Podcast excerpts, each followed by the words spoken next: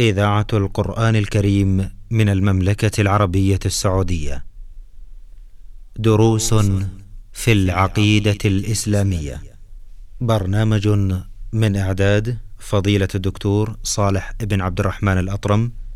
تقديم فهد بن عبد العزيز السنيدي. تنفيذ عبد الله بن سعد السبيعي. بسم الله الرحمن الرحيم الحمد لله وصلى الله وسلم وبارك على عبده ورسوله محمد وآله وصحبه أجمعين. إخوتنا المستمعين الكرام السلام عليكم ورحمة الله وبركاته. وأسعد الله أوقاتكم بكل خير. وأهلا ومرحبا بكم إلى لقاء جديد يجمعنا بفضيلة الدكتور صالح بن عبد الرحمن الأطرم. فأهلا ومرحبا بكم شيخ صالح. حياكم الله. شيخ صالح نود في هذه الحلقة أن نكمل الحديث الذي ابتدأناه في الحلقات الماضية حول موضوع العبادة. نود التركيز في هذا اللقاء. عن موضوع العبادة تعلق هذه العبادة هل هو بالقلب أو القول أو العمل؟ إذا كان الأمر يشمل هذه الثلاث فنود أيضا أن نذكر الدلالات من ذلك من الكتاب والسنة على كل تعلق من هذه الأمور إذا تكرمت. بسم الله الرحمن الرحيم. الحمد لله والصلاة والسلام على رسول الله وعلى آله وصحبه ومن اهتدى بهداه. وبعد فإن متعلق العبادة هي هذه الأعضاء الثلاثة فهي تتعلق بالقلب أي الاعتقاد الذي يوجد في القلب الجازم المصمم العازم على أن يقول بلسانه. إذن هذا المتعلق الثاني وهو اللسان. لا بد من النطق. والمتعلق الثالث العمل. فالقلب واللسان والعمل. كلها تدور عليهما عليها العبادة. فإذا تخلى القلب وعبد باللسان وبالعمل والقلب منصرف أو غير معتقد صحة هذا القول. أو صحة هذا العمل فإنها لا تنفعه عبادته. هكذا لو اعتقد في القلب فلم يقل ولم يعمل ما نفعته عبادته. وهكذا لو عمل مجرد عمل ولم يعتقد ولم ينطق بلسانه لم تنفعه عبادته. ولهذا أجل العبادات وأعظمها وأجمعها هي لا إله إلا الله محمد رسول الله. فلا إله إلا الله هذا نطق باللسان. نعم. واللسان هو آلة القلب المعبر عنه. فإن كان نطقه صحيح بمعنى يعتقد بطلان كل مألوه دون الله ومن ثم يعتقد العبادة الخالصة لله ثم عمل العبادات المطلوبة بالأركان فقد جاء بمعنى لا إله إلا الله حقا نعم. يعني شمل إذا الاعتقاد والقول والعمل. نعم. الله أكبر. العبادة الاعتقاد والقول والعمل. نعم. ولهذا جاء في القرآن تقسيم الناس إلى ثلاثة أقسام. نعم. في سورة البقرة. فالقسم الأول الكفار الخلص الذين لا يعتقدون توحيد الله أي توحيد الألوهية لا يعتقدون عبادته وحده ولا ينطقون بلا إله إلا الله ولا يعملون. فهؤلاء كفار خلص. وقبلهم المؤمنون الخلص الذين وصفهم الله بقوله هدى للمتقين ذلك الكتاب لا ريب فيه ألف لام ميم ذلك الكتاب لا ريب فيه. هدى للمتقين الذين يؤمنون بالغيب ويقيمون الصلاة ومما رزقناهم ينفقون والذين يؤمنون بما أنزل إليك وما أنزل من قبلك وبالآخرة هم يوقنون أولئك على هدى من ربهم وأولئك هم المفلحون. فذكر الله صفات المؤمنين بالقول والإعتقاد والعمل. ثم ذكر الصنف المقابل لهم الذين فقدوا الاعتقاد والقول والعمل وهم الكفار. ثم ذكر الفريق الثاني وهم المنافقون الذين فقدوا الاعتقاد فلم ينفعهم القول ولم ينفعهم العمل. ومعناه أنهم في الاعتقاد لم يروا معنى هذه الكلمة العظيمة لا إله إلا الله. ونطقوا بها بالألسن.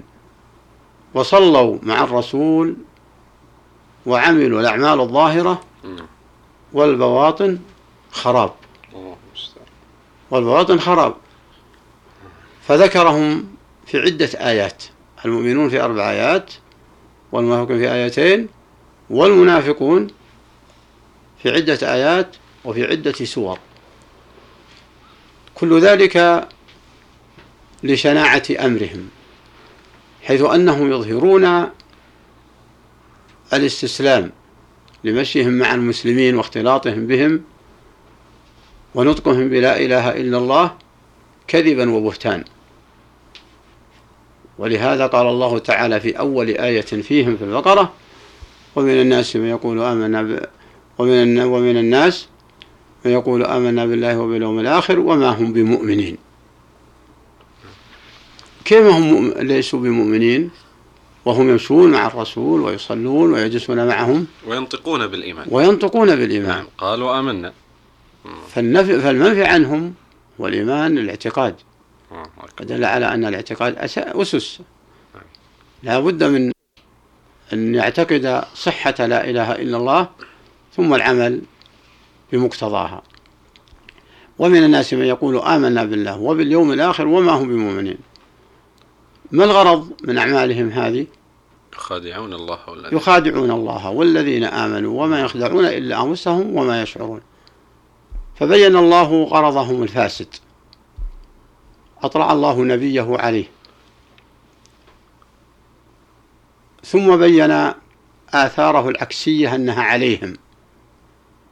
وما يخدعون إلا أنفسهم وما يشعرون.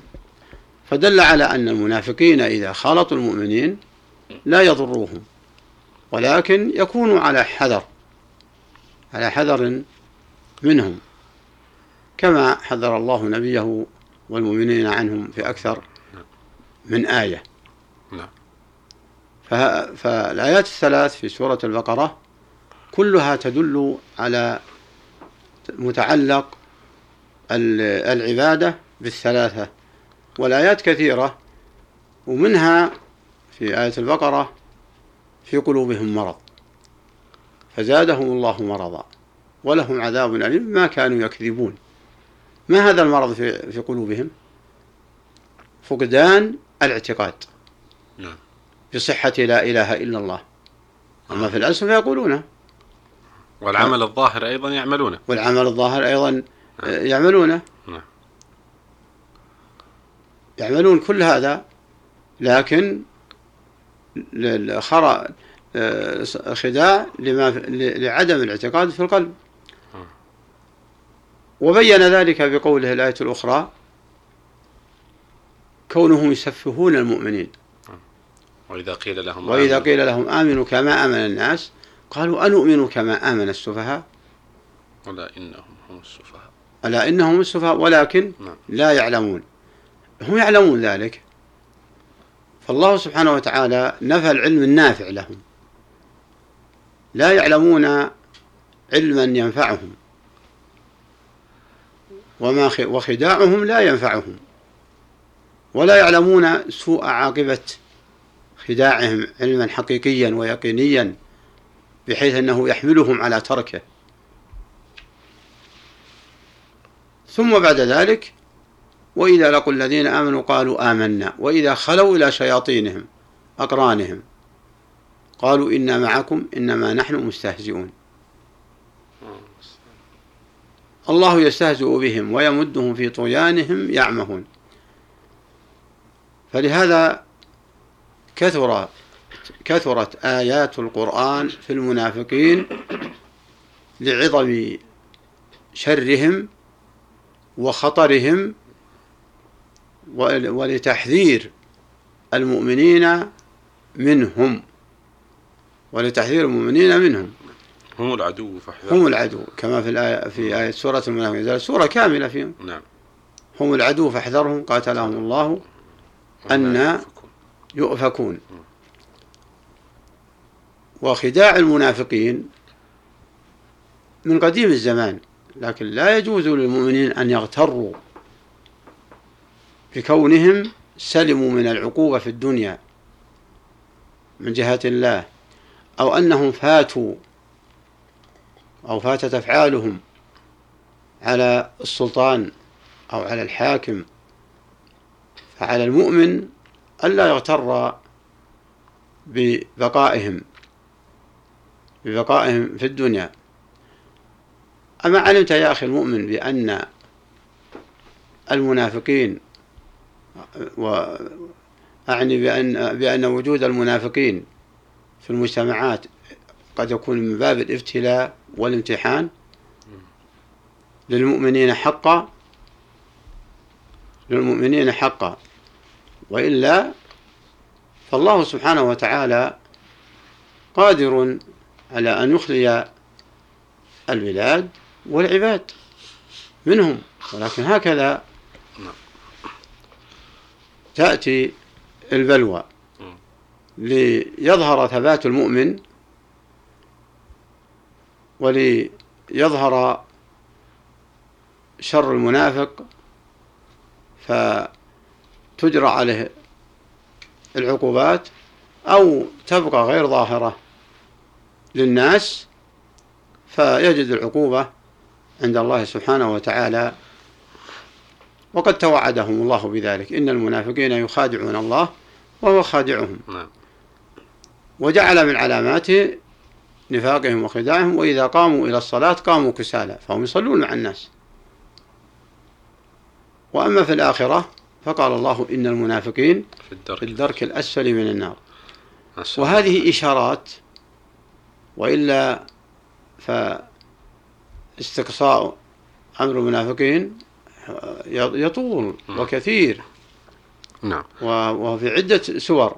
نعم لكن القصد أن نشير إلى أن لفظة العبادة قد تتعلق بالقلب والقول والعمل. والقلب والقول و- عن وأن الله تبارك وتعالى نفى صفة ال- العبادة من المنافقين رغم آه، إظهار العبادة منهم عملا وقولا ومع ذلك نفاها الله سبحانه وتعالى منهم. نعم. نعم. فعليه أنه يجب على المسلم الاستقامة. مم. والعقيدة وتصحيح العقيدة الصحيحة والقول والعمل. حذرا من هذه من هذه آه، الصفات. نعم. ومن علامات أيضا النفاق الذي يعيش صاحبه مع المسلمين كونه يفرح على ما يصيب المؤمنين من المصائب. أو يفرح بخذلانهم أو يفرح بتفرقهم أو يفرح بتضررهم أو يفرح بأن آه، يصم المنافقون آه، المجتمع المسلم بشيء لهدف أو لغرض سيء أو لآخر فيفرح بذلك فيصبح قد صاحب هذا الذي هدف المسلمين بالسوء فالذي أصيبه نفسي وتقوى الله وغيري بتقوى الله وتصحيح الاعتقاد الصحيح والقول والعمل المطابقان للاعتقاد في التوجه إلى الله. وتصحيح العبادة نعم شكر الله لكم شيخ على هذا البيان الذي أعيده إجمالا حتى يتضح الموضوع آه، أكد الشيخ على أن هذه العبادة متعلقة بالقول والعمل ولا تنفك أيضا عن الاعتقاد بالقلب كما دلت على ذلك الأدلة الشرعية.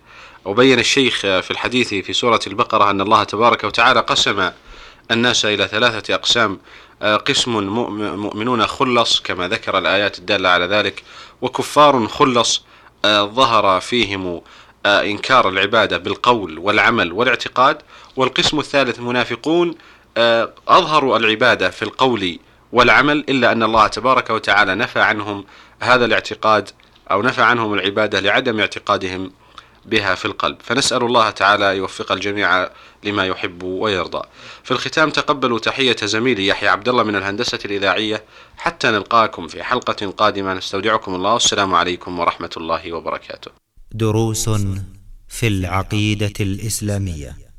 برنامج من إعداد فضيلة الدكتور صالح بن عبد الرحمن الأطرم تقديم فهد بن عبد العزيز السنيدي تنفيذ عبد الله بن سعد السبيعي.